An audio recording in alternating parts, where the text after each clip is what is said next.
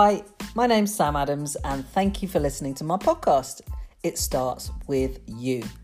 This podcast is about mindset, it's about personal development, and ultimately that we are 100% responsible for pretty much everything in our lives. And nothing happens until we decide, we choose, and we make a decision and pull the trigger to get things started.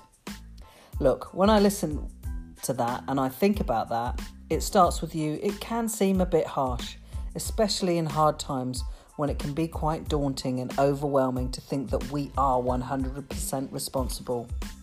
But it's a good thing. It empowers us and it puts us in control. And part of the idea of this podcast is to help you with that. In this podcast, I'll interview some great human beings, business owners from all walks of life who will share their stories and their journeys and what It All Starts With You means to them. Tonight, or whatever time you're listening to this podcast or watching this, I have the pleasure of the company of a lovely, lovely lady who I'm really honoured and proud to call a friend. And that lady is Jules White. Hi, Jules. Hello, Sam. How you doing? I'm great. Thanks for having me on your fabulous new podcast. Thank you. Thank you for agreeing to come on. I mean, we've tried to do this a couple of times, I know. We finally got here.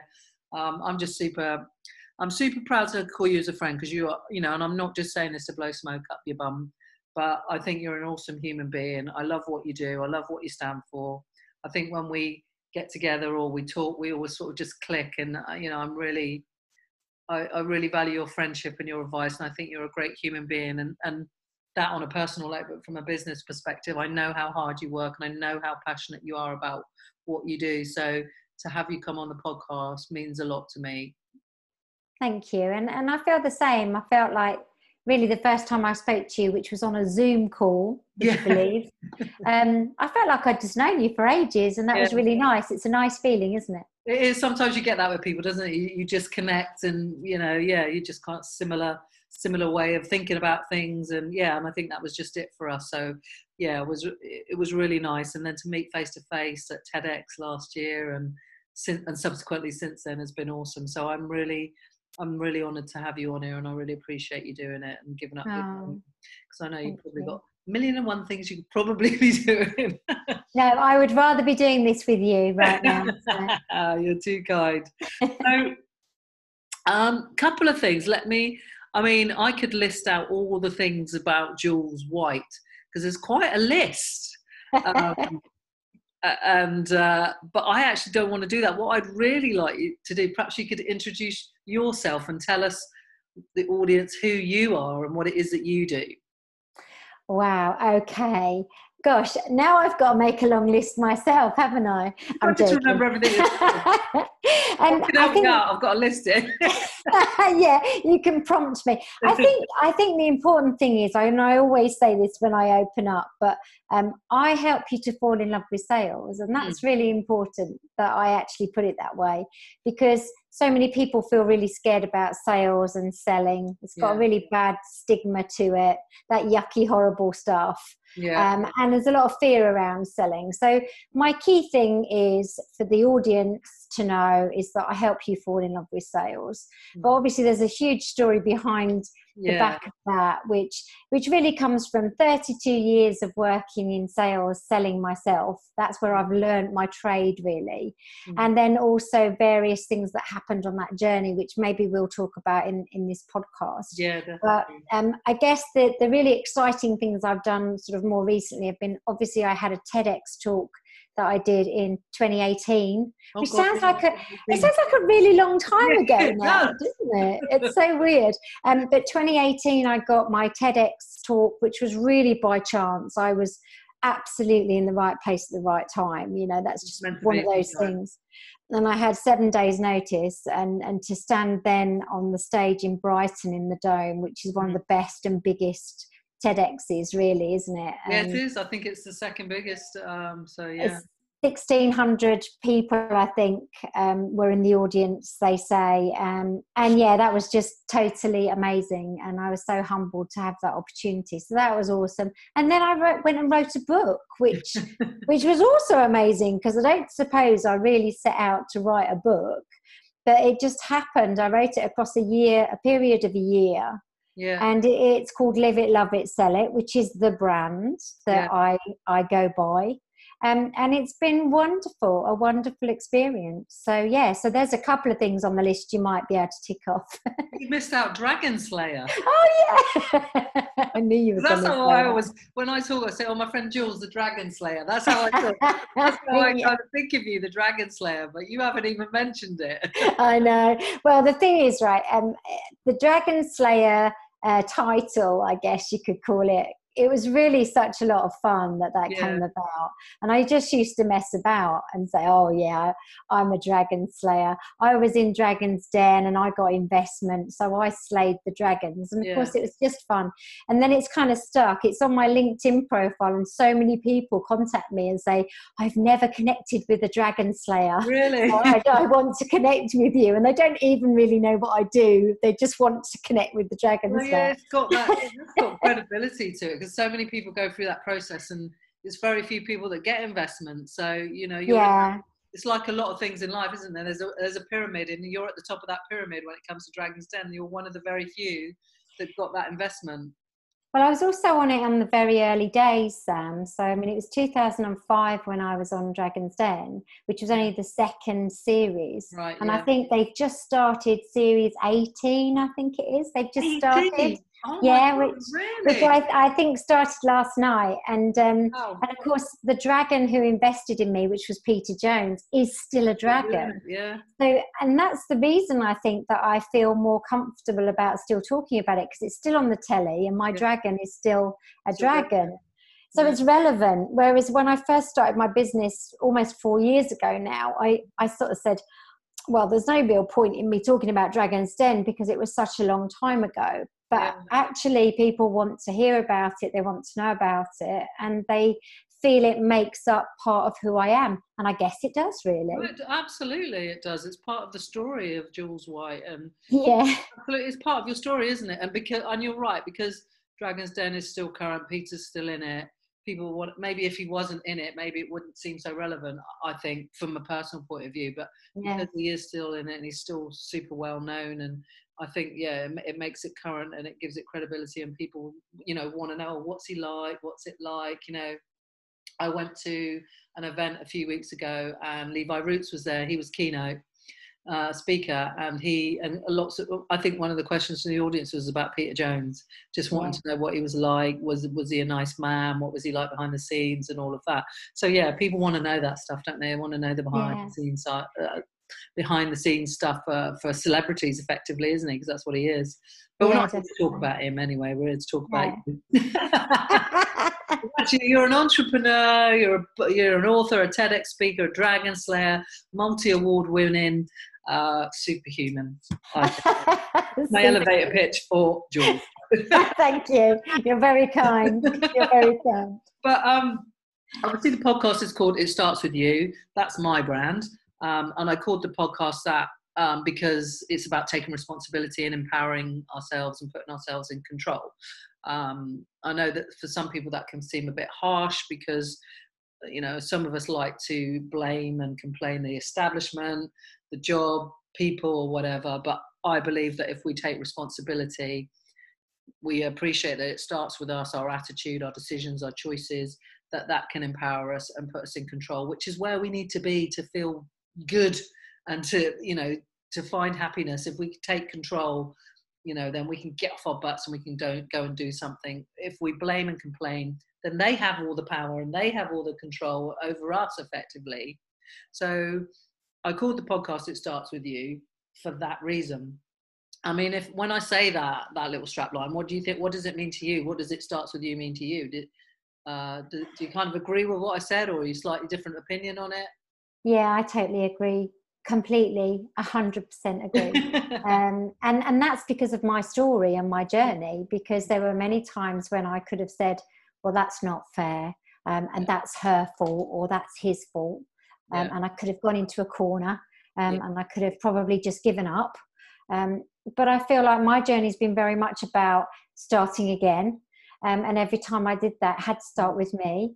So who was I? What was I going to do next? What was I good at? Yeah. So it's absolutely relevant to me in so many ways. It really is. That's one of the reasons why I wanted to have you on, because I know you're big on personal development like myself and mindset, and you appreciate how much that plays into our life, not just business, but personal as well. But because of what happened to your business back in the early days, that you really did have to just take it on, take responsibility, and step forward and step up and carry on. So maybe you wouldn't mind sharing some of actually what happened to you after sort of the Dragon Slayer. Yeah, the Dragon Slayer. All of this into, rather than us being a little bit, what we're talking about. Yeah, let's make it clear to the listener, the journey. So after getting the investment from Peter Jones on Dragon's Den, there was inevitably a big gap between when you film it to when it actually goes on the television. And in that period of time, we didn't do the deal. So then when it did go out on the television, which was really interesting, I got 2,500 emails in the inbox. Wow. Which was back in 2005 was huge. You know, we weren't like we are today. And some of those offers were actually offers of investment, which was interesting because they didn't know at the time, but I hadn't got the deal with, I hadn't done the deal with Peter. And one of them was somebody who I knew. I played hockey with her, and you know, we had a good friendly relationship, and she invested in my business. Now, 3 years later, the business was thriving. You know, we turned over our first million. We had, and just to explain, it was a party plan based business selling baby products because nobody else was doing it. So we had 432 consultants across the country selling, doing parties, selling Truly Madly Baby products. We had inquiries from America, Australia, and Europe to go global. So it was just phenomenal. And of course, Dragon's Den had helped to push on that, the speed of that growth. Absolutely, no question. But we were a victim of our own success. So we didn't have those foundations in place for that growth we were experiencing. And at the point where we needed to go to that next level, the business partner offered more investment. But she actually wanted 75% of the business for the uncapped amount of investment that she would then put in. Yeah. And of course, that meant giving pretty much all my business away and losing control, giving up the baby. So I said no. She put me into administration. She bought the business back the next day, and she carried on running it as Truly Madly Baby. Now, this was the point where this all starts to kick in, where it starts with me, because I lost everything. Literally overnight, I lost everything. And I had to start again. And at the time, part of my journey was my mum was poorly, my marriage failed, I had a miscarriage. You know, there's a lot of stuff went on in a really short period. But come my birthday the following year, I was a single mum, bankrupt, with a small 4-year-old little boy, and no job. I was unemployed. So I think that was probably the rock bottom point of the story, where I had to actually say, who are you, Jules? What are you going to do next? What are you good at? And that's where I went back to sales. I'd always been in sales. I knew how to sell, and it was safe. It was my safe place. And I literally went out and I got a job, and then I was back in sales, where I then created a new career and learning more things, being a head of sales, being a sales director, all those lovely things I would not have experienced. And that was the self-development, the strength, the courage, the tenacity, you know, those things. Somebody once said it's bounce back ability is one of the things which I love. And I think that was where it absolutely started with me in terms of building that back up. Do you think there was a defining moment though, where you literally, because obviously like I said, your low point, you had a lot going on, and was there a defining moment where you thought, you know, I just have to take control here, and I can't change what's happened, you know, for your marriage, for your business and all of that, and I've just got to take control, and just it starts right now, it starts with me, and I've just got to get out there and do something about it, take some action, or Yeah, very much so, because once my husband, who's obviously my ex-husband, when he left, I was in a position where I was working in his business. Right. Because after losing my business, I'd gone back to work with him in his business. That's what I'd done before I had my little boy. Okay. And so I was his employee in his business, and he'd left me. Yeah. And I carried on working with him for probably 4 months. Wow. Seeing him every day and working for him, which was tough. But actually it was a situation where I needed to earn something. But I think I got to the point in it was sort of probably May time, 2009. And I just said to him, I can't do this anymore because I'm not moving on. It's very painful. It's time for me to make a change. And that was when I went to the employment agencies and said, can you please give me a job? Yeah. And that was, I went back 10 years to what I was doing in sales. I went way back. My ego was in tatters. My pride was on the floor. You know, it was horrible. You're heartbroken, you're breaking. Oh, God. Yeah, awful. However, I think the big thing was my son. You know, I had a beautiful boy. My Sam, he was 4 years old. I needed to go and work so that we could create a new life, which is what I did.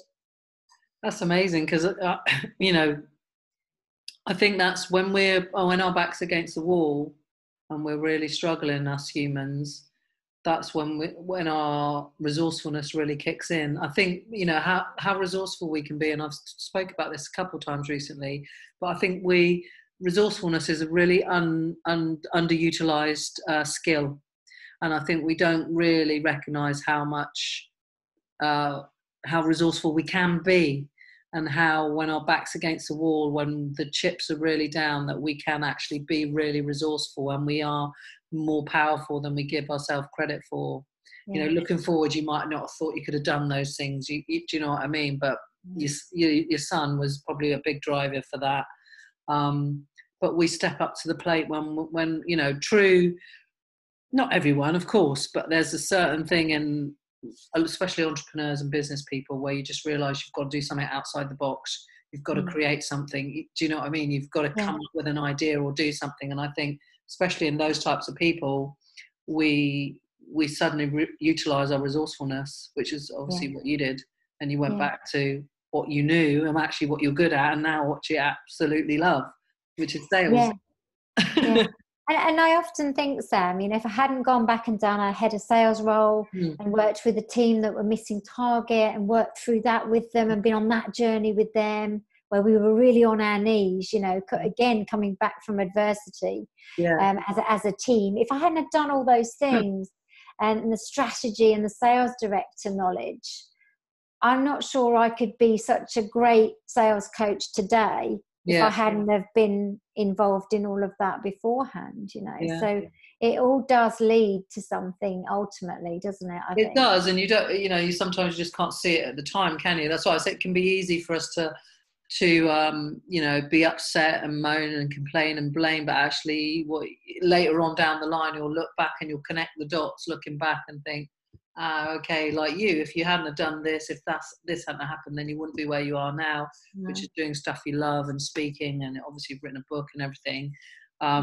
So you just never know, but it's hard when you're hurting, when you're in pain, when you're trying to push forward, to keep that mindset of this will be for the greater good eventually. This, I will look back on this and know this was the right path. This is, you know, what I was meant to be doing. That's the tough bit. That's the mindset, the resilience, and all the personal development that we do. And that's when it comes into play, when you're really struggling, and just to try and hold on to those thoughts that this is where I'm meant to be right now, and I will look back and I will realise that. But when you're going through it, you can think, oh my God, what the hell? It's really hard. And I think there was part of my TEDx, towards the end of my TEDx talk, when I talked about what I'd learned really from my dad as much as from my journey. Yeah. And that was that you can't live in the past, because, you know, you made those decisions. You decided that was right at the time, and you need to live with that. That's okay. And you can't live in the future because you absolutely future catastrophize, because I know I used to do it all the time, worrying to death what was going to happen next. Future catastrophize. I've not heard that one before. Yeah. Future catastrophize. It's a good one. The key was every single day of that journey was to live in the now. That was the only way that I could get up in the morning, see what the day brought, and then go home and go to bed again. And that literally was how I lived, and how I got stronger again was just living every single day as it was. I think that's the key to when you are really struggling. Whenever I've had really tough times, I think that's when you know, and I'm not a big sort of woo-woo person and massively spiritual. I'm a little bit, but living in the now when you're really struggling is one sound piece of advice for anyone. If you are really struggling, just focus on the here and the now, because it is actually all you can control. The trouble is, there's a saying from an old film that we might be done with our past, but our past is not done with us, or our past is not through with us. And sometimes, and a lot of people, you know, we can think, we're done with the past, but then it comes back to haunt you when you least freaking want it to. Do you know what I mean? And again, that's where the mindset and the personal development kicks in, because it will come back and you'll start looking back and you, I've done it myself. And that's when you've got to really work on yourself and just think, no, now is what is all I have. That's gone, that's dusted. Next year or next month probably isn't going to appear how I want it to appear. It's like me, I was talking to someone today and I talked about the present. I was saying, did I think a year ago that I would be where I am right now this time, you know, in 12 months time? No, I didn't. And it will probably be the same next year. So looking to the future is a complete waste of time, because it probably isn't going to be how you envisage it. All you actually have is right now. So focus on the now, what you can do now, what you can achieve today. You know, make sure you put fun in your day. Make sure you're doing the things that you want to do and enjoying, which you clearly are with your sales program. Moving swiftly on there. I see what you did there. I see what I did there. So I want to talk to you about UHP and live it, love it, sell it. Yes. Because how did, so UHP is your, what is that your business name, or is that? Okay, so Live It, Love It, Sell It is the brand. Yeah. And it's the business name. So if you like, it's the umbrella that everything sits underneath. Yeah. But I Live It, Love It, Sell It was very much, it's the book. It was very much the journey of an entrepreneur. It was a sales program that was quite entrepreneurial focused. And then I realized that, well, I'd come from a big corporate background, and actually the corporates are not selling properly.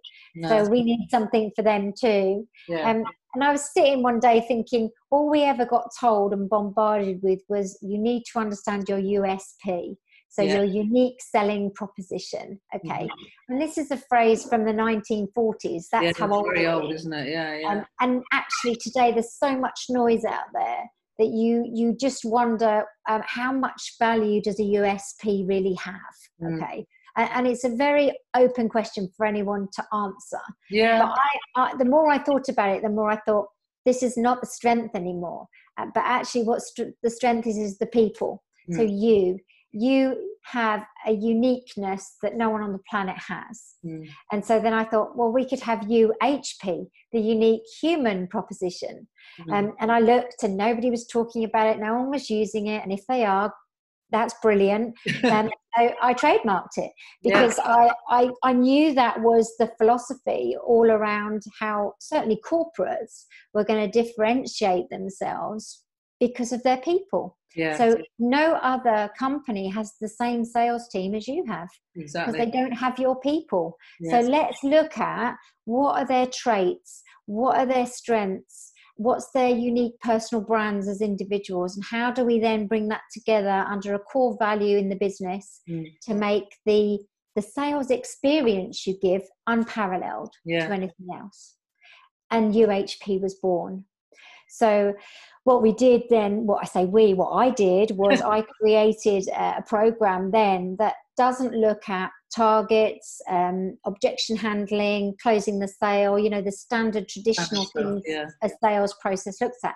We don't look at that stuff. What we look at is What's your why? What's your personal brand? Mm. How are all your personal skills and life skills kicking into the job that you do? Mm. How much do you love what you do?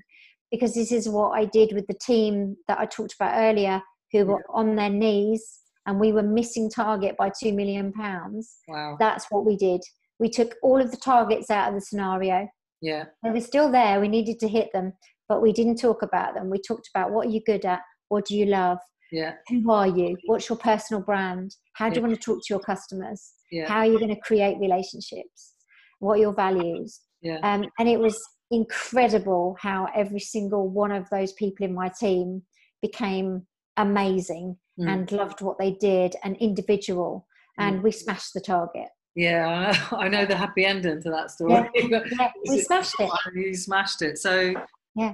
So obviously a great program to devise and to put out into the world and into the corporates and everything. Yeah, it's a challenge, Sam, because the big companies are still always looking at target. It's target first. That's the driver. And that was going to be one of my questions, because how do you deal with that when you go into businesses trying to sell your program, because they are just target led, you know? Yeah, they are.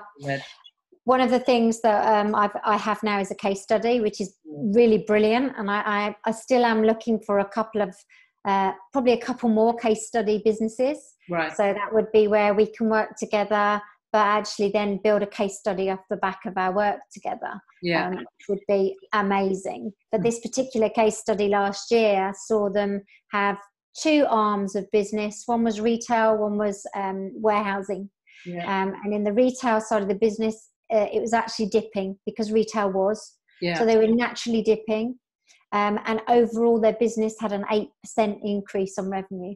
Brilliant. Because they changed how they did their selling. Yeah. They built relationships. Yeah, yeah, amazing. So it works. Yeah. It works. So we've got to get UHP out into the wider world. We've got to get UHP out there. I think people who are using a traditional standard sales process, what's going to happen ultimately is it's just not going to work. It's going to become less and less effective. So UHP is about the way we now want to do business as humans. We want that human connection and the relationships. Absolutely. And when you're a boss, or when you're driving a team, or you know, a company, and you have employees, you know, I think a lot of bosses think that the staff have a responsibility to them or to the business, but it's the other way around. And I think that's what you're doing by that program is, you know, trying to teach business owners and businesses that you have a responsibility to your staff. On that, and this program seems like it could offer that. Do you know what I mean? That actually, definitely. Let's be interested in our people. Find out what if you find out what makes them tick and what, you know, who they are, then you can bring out the best in them. And when you bring out the best in people, then they'll show up and they'll go above and beyond, and they'll do more than it's expected of them. I think. Yeah, and add to that, you'll have less churn, so less recruiting because of that churn. Yeah. Less people off sick. Yeah. Better mental health. Yeah. Actually, all of those things are an outcome of doing a UHP type sale. Yeah, it's incredible. So it makes perfect sense. Huge sense. You've got a successful model then in many different areas, not just in sales, but like say the churning over of staff and everything like that. So I wish you all the luck in the world with it. I know it's great. Thank you. You know it's great. Just got to make the whole world realize it's great. But you know, it's a process, isn't it? And you know, these things can take time. So when it comes to the live it, love it, sell it bit, how did you come up with that? And you know, where did that come from? So I met a lady online who was a book coach. So she was somebody who helps you to write your book by coaching you and keeping you accountable. And I had a conversation with her, and she said, "Oh, why don't I come down and have a half day with you, and we'll map out the book." Yeah. And when she came, I said, so I was on Dragon's Den, and this is the story. That's what I thought the book would be. And when we sat, and having spoken for only about an hour, she said to me, "I don't think your book's about Dragon's Den." And I said, really? She said, no. She said, I think your book needs to be about sales. She said, it's amazing how you talk about sales. Yeah. So I said, oh, okay then. So we got all these things out on the front room floor, all these pieces of card with words and sentences on, and we put them into an order. And she said, look, this stuff, this is all mindset stuff, this here. And this is all about your customer and your client. Mm. And then this is all about how you sell. And she went, look, live it, love it, sell it. Like that. And I said, oh my gosh, that's it. and that was how Live It, Love It, Sell It was born. So. Brilliant. So that, how long ago was that then? That was 2017. Okay. Okay. In the August, and then the book published in October 2018. I finished writing it, ready for edit in August 2018. So you're glad you did it? Yeah. Amazing. Yeah, it's been it hasn't really moved out of the top 100 on Amazon ever since it's been published. Brilliant. Which has just been wonderful, so it's very exciting. So anybody listening needs to go and get that book. Yes. Love it, sell it. Live it, love it, sell it. Yeah. That's great. It's really good. I mean, I hope to write a book one day, but I don't know, it just it feels a bit daunting. I think a lot of people feel like that, but they say everyone's got a book in them. Everyone's got at least one book in them, they say. So they have. Funny, you know, I think I know what my book would be about, but then maybe when you come to map it out, maybe it will be something different. I don't know. But. You never know. And I think I would highly recommend getting yourself a book coach, because they just help to keep everything accountable. They're an outside view on what you're writing. Yeah. So they don't necessarily write it and edit it, but they'll read it and say, I'd like to know more about what you've just said there. It's a great point. And they help you to elaborate on something that you think, you know it, you see, that's the thing. So you think it, that's the thing when you know it and you think everyone else knows it, but rather than expanding on it and putting it in its simplest form is what you need to do. You know, I do that in coaching. You think, you assume that people know that, but actually, no, you've really got to just bring it right back to basics. Yeah. And my coach, who coached me to be a coach, kept saying that, keep it simple, keep it simple, keep it simple, because they don't know what you know. You think they know, but they don't. You think that's the basics. It's not. There's another lower layer and another lower layer. Exactly. I guess with book writing, I would absolutely get a coach to do it. I know I would need the accountability to get it done. I would need help with mapping it out. You know, I've got all my stories and my stuff in my head, but I absolutely would need it. And I think, you know, I think we all need coaches. You know, obviously I'm a coach and you do coaching, I know, and I'm you know, we all need coaching for various areas of our life, you know, our relationships, our business, you know, our work, whatever, you know, whether we want to write a book, we want to go to the gym and be fit, we get a coach, you know, we get a PT or whatever. Coaches are super valuable for many areas of our lives. So I absolutely 100% will get one. Maybe I'll get the number of your one. Yeah, definitely. It's on the list. It's just when I get to that point where I'm like, now's the time to do it. Yeah, it'll feel right, I think. Yeah, absolutely. But yeah, we'll see. But one of the other things I want to talk, we've been talking for half an hour already, blimey. We could probably talk for hours, Jules. But we better keep it. We better try and rein it in a bit. So I wanted to talk about TEDx. I want to talk about your speaking, because that's something else you do. And I've seen you speak several times. I know you're an amazing speaker. You've spoken internationally. Highlights in speaking, would TEDx be up there, or was it going abroad to speak? What would it be? Yeah, I think TEDx is definitely, massive, because obviously it's where I started my speaking career again. After Dragon's Den, I was speaking professionally and being paid. Yeah. And I had no idea what I was doing. I didn't know anything about speaking. All I was doing was just parrot fashion repeating the story of Dragon's Den, and everybody loved it. But now I speak properly, in terms of I've really got to the bottom of what speaking really is about and what's in it for the audience, you know, because it is all about the audience. Absolutely, as you know, Sam. So TEDx definitely massive. I think also going abroad this year in January, I went to Nice. And I spoke to a room of 60 sales managers from 10 different countries. And I said to you when I got back, it was probably one of the most challenging events I'd been at because of the language barrier. You know, I was always trying to sense check that people had actually understood what I was really trying to say and what my message was. Yeah. And it was massively uncomfortable but rewarding, if that makes sense. Absolutely. And I grew again, you know. Yeah. So absolutely brilliant. I've got a few really exciting events coming up where I'm now speaking at certain conferences and things. So you know that, you know, you're being a proper keynote now, yeah. which is I've sort of grown up, you know. Yeah, yeah. I'm an all grown-up speaker. You're a grown-up speaker. I'm a little primary school teacher. You're a grown-up teacher. And one day I'm going to be with the grown-ups. I'm going to be a teacher. Do you know what? It's funny, though, because it's I'm such an amateur compared to the guys who have been on the circuits for, like, you know, 10, 15, 20 years. They're amazing. I've got so much more to learn. But it just feels like, you know, I am now getting paid to speak, which is ultimately what professional speaking is about. Yeah. It means that you feel like you've got a value, which is brilliant, you know, because we've all got a value. And it feels like I'm making a difference when I speak as well now. Yeah. And I love that. Yeah. Yeah. I think the time, you know, last time I saw you speak was in Brighton at the Grow 19 event. Yeah. And you were keynote that day. And I think, yeah, what comes across is that you're really passionate about what you talk about. When you see speakers, and I love watching speakers, we went to TEDx in Brighton 2019 together. And, you know, it's when people are passionate about what they talk about that, you know, that really comes across. And, yeah. you know, and that's what came across when I saw you in Brighton. So I'd highly recommend you as a speaker, because I thought you were very engaging, clearly knew what you were talking about, but clearly loved what you were talking about. Did you find that off the back of TEDx you got that opened the speaking world up to you? Because I think, and maybe I'm wrong here, but I think that a lot of people think doing TEDx will open up this massive world of speaking engagements for you, and I think it actually doesn't. Yeah. Yeah. Am I right or am I wrong? So what happened for me was I got 2 paid bookings from that TEDx in Brighton, which was brilliant. But after that, you then have to forge your speaking career yourself. You cannot ever sit. Same with a book.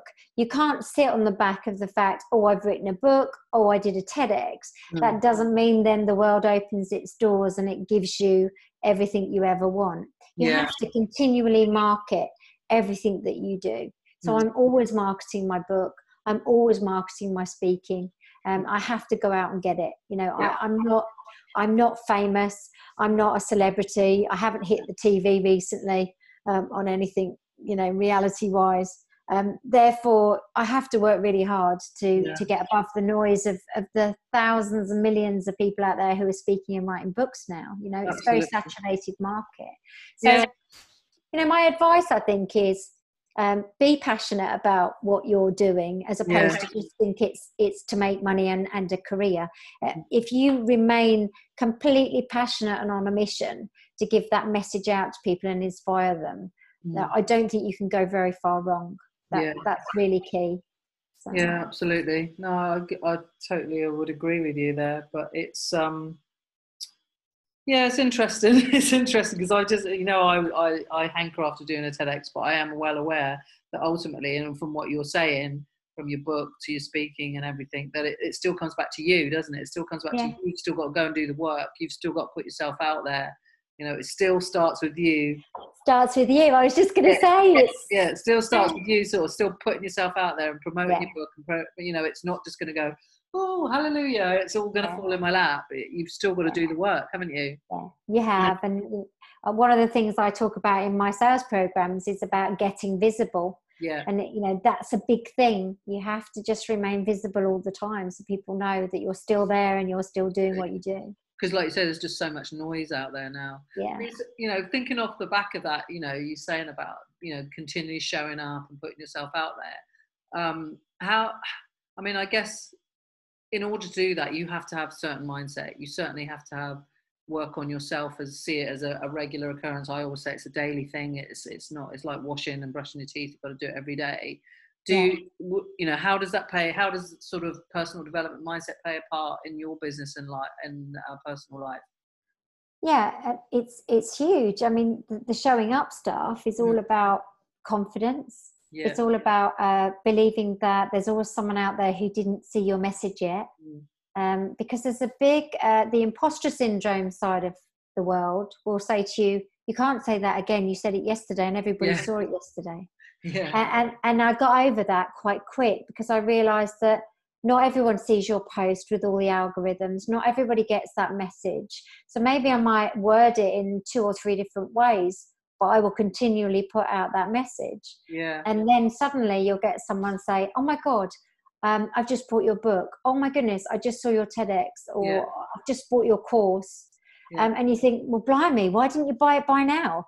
And of course, that's because either they wanted to just keep seeing you enough times to feel like they wanted it. Because that's the other thing. There's a whole theory behind this, stats-wise, that people have to see you so many times. Mm. But psychologically, it is a fact. I'm not going to see you once and go, oh, Sam, I love you. I want to work with you. I'm going to watch you. Mm. And I may have lurkers who are watching my posts for some time before they actually feel like they want to speak to me. Exactly. So the visibility piece is massively important. But there's a big thing though, isn't there? Because, you know, we do have to be visible, you know, like me, put myself out there more for my coaching and my speaking. But you do have to work on yourself to keep continually doing that. Like you say, having the confidence in your message and what you're putting out there and taking that, like this morning, I spoke about risk, you know, taking risks. But that is, I do it, but it is about me personally working on myself every day to put myself out there and show up and having that strength to just, I believe in this, and, you know, delivering the same message, but in a different way. And it's personal development. You just got to, it's not easy. It's not easy. It's massive. It's massive. And the sales road trip, as I call it, which is Live It, Love It, Sell It, is all about the Live It is, are you fit to travel? Are you fit to travel on this sales road trip? Yeah. And the Love It is about planning the route. Yeah. So that's everything from what is your message, what's your why, who's your client, what's their why, connecting all of that. And then that's where you fall in love with sales and who you are and what your message is. Yeah. And the Sell It is traveling to the destination. You're ready to go. And that's getting visible, getting curious, staying in touch. Yeah. And being out there with that consistent message. Yeah. Once you understand what you truly, truly love doing and who you truly want to work with and how you can help them, that message becomes really easy to deliver. And you just got to just keep. Yeah. I mean, it's like, you know, I believe in It Starts With You. I absolutely do. And it resonates with me more than anything else. I believe in that, and I believe in us empowering ourselves in that. But I still think, it's still a daily thing to show up, to put myself out there. I feel like I'm taking a risk of judgment, risk of opinion, risk of somebody going, "Oh God, you're not saying that again," or whatever. But do you know what I mean? It is a continual thing to work on that day in, day out. And I know a lot of other business people. I'm in a few business groups, as I know you are, and I know that a lot of other business people. Struggle as well with it, even though they believe in their product. Even, you know, some people that have a product, but they still struggle to put themselves out there, have that confidence, and you know, and it's just a daily thing to work on yourself. And that's why I think you're a really strong character, you know, you are, because, you know, it more so than a lot of people I think I speak to about putting yourself out there and having the confidence in what you're doing, because you very quickly realize that, not everyone's seeing my message. You'll put it out once, not everyone's seeing it, but so many people do think, oh, well, I put one post up today, and think, well, I can't put another one up this week. And it's like, who do you think saw your message? You know, probably your grandmother and your, you know, sister or whatever. But you very quickly realize no, and you just keep showing up and delivering. Doesn't matter if there's one person shows up in your group, you're still going to show up later today. Do you know what I mean? Yeah. And that day, sorry, go on. No, I was also going to say that I think there's two things go on. You know, there's the whole fear thing, isn't there? What you tell yourself. Yeah. And I think because I hit such a rock bottom when I lost Truly Madly Baby, I always think to myself, I can never feel that bad again.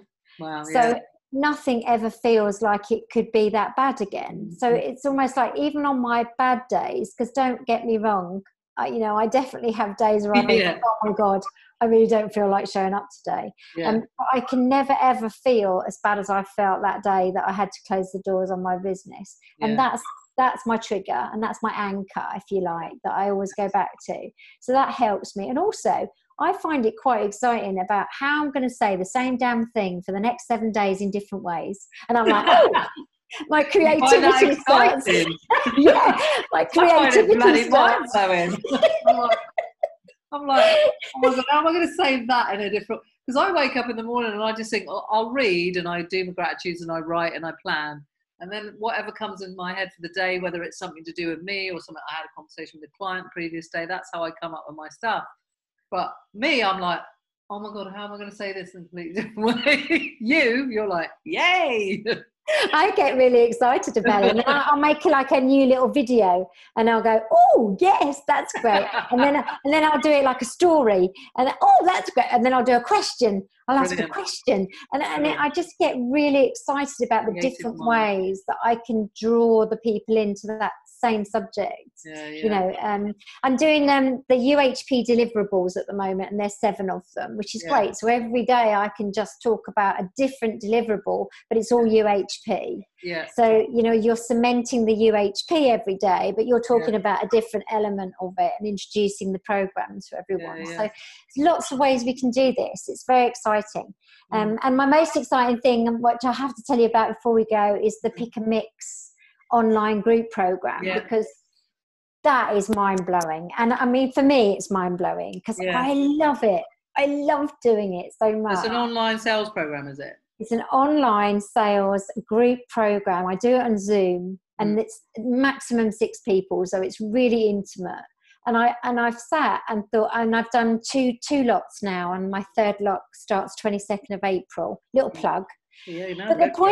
But the point is, Sam, I keep thinking, why haven't I done this before? Because I absolutely love it. It's so good because every single session is different because of the people that I've got with me. The people make it, don't they?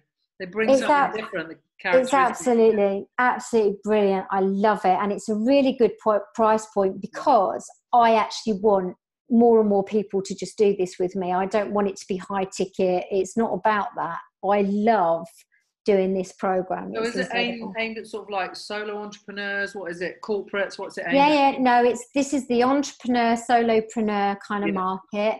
These are the guys who, you know, sometimes can't really afford those really big ticket prices. And so I don't want to do that. I want to get them in a group where it's intimate, safe, fun, and they've got 6 sessions, right? They're an hour and a quarter each. They're all on Zoom.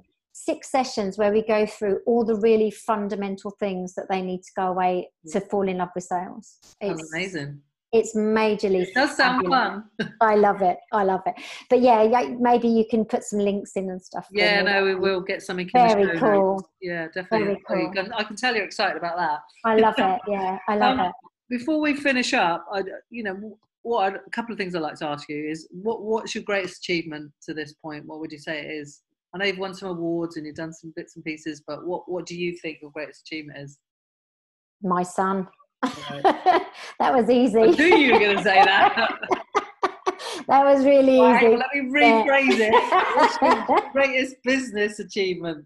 I think, in all honesty, just doing another business, having another business, because after I lost Truly Madly Baby, as you know, I went back to work. So I was working for people for almost 10 years. And I always yearned to just start a business again. So I feel really excited and happy that I was brave enough to do this all again. And mad enough. But this has been a real big achievement, having Live It, Love It, Sell It, my own methodology around sales, the book. You know, that's been big for me. And what would be the one piece of advice you would give to someone who was thinking about starting their own business, the one golden nugget you could give them? Well, it's interesting. I was asked this on a video clip, which you can still see on my YouTube channel, interestingly enough. When I was running Truly Madly Baby, she asked me that question. And my answer was the same as it is today. Make sure you know that there's a market for what you want to do. And make sure you understand that it's really not easy. It's not easy. No. But it is the most rewarding thing when it works and you're doing something that you truly love. Yeah, yeah. And it's about surrounding yourself with really great people, because you can't just do it on your own. Honestly, it's not worth it. You're not going to be great at everything. Yes. So just surround yourself with amazing people. Love what you do. And just enjoy the ride, because I tell you, it's the best thing that you'll ever do. And there'll be times you wonder, but it is the best thing that you'll ever do. Yeah, great advice. I would agree with all that wholeheartedly. Okay, so just before we finish up, I do a few little cheeky questions. They're really quick fire. So here we go. You ready? Scared. That's nothing embarrassing. Don't need to be scared. If you had, okay, here's the first one. If you had to replace all your hearing with one sound continuously for the rest of your life, what would it be? Oh God! Well, music is that. Does that count? Music. Okay, so. There's no answer to these questions, Jules. Yeah, music. I had Selassie on the other week, and he said sound of, I think it was a motorbike. He's a real motorbike enthusiast. Oh yeah. So he, you know, it was his bike called Optimus, I think it was. Yeah, no, music, definitely music. Yeah, okay. I love music. If you could only watch 4 movies for the rest of your life, which ones would you pick? Are you a movie buff? Yeah, not bad. Pretty Woman. Oh, it's my favourite film ever. Yeah, most definitely. There's a wonderful movie called The Help.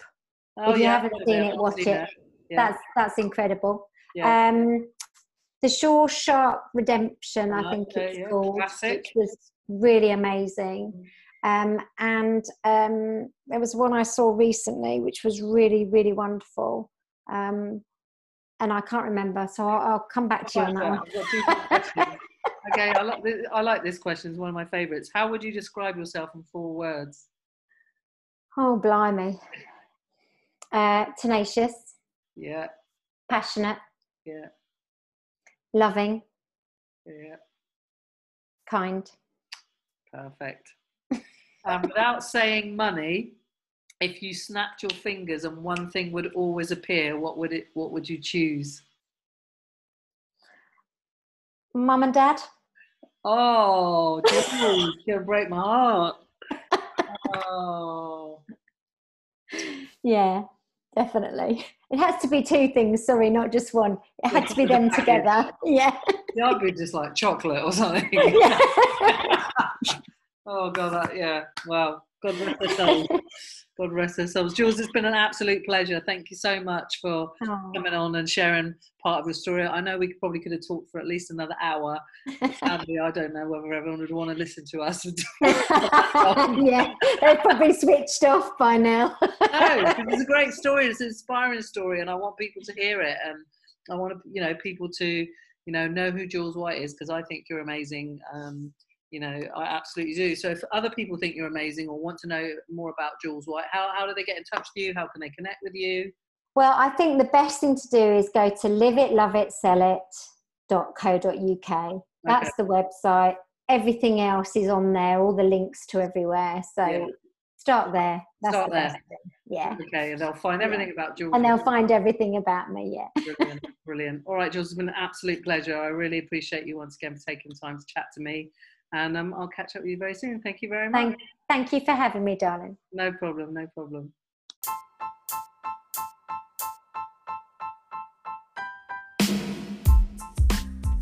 You've been listening to It Starts With You. My name is Sam Adams. Thanks so much for tuning in. If you'd like to find out more about me, then you can visit my website, sam-adams.com, where you can find information about my coaching and my speaking. If you're interested in finding out more about the podcast and future guests, then please visit our Facebook page, It Starts With You, and also our Instagram page, It Starts With You Podcast. Thanks very much and have a great day.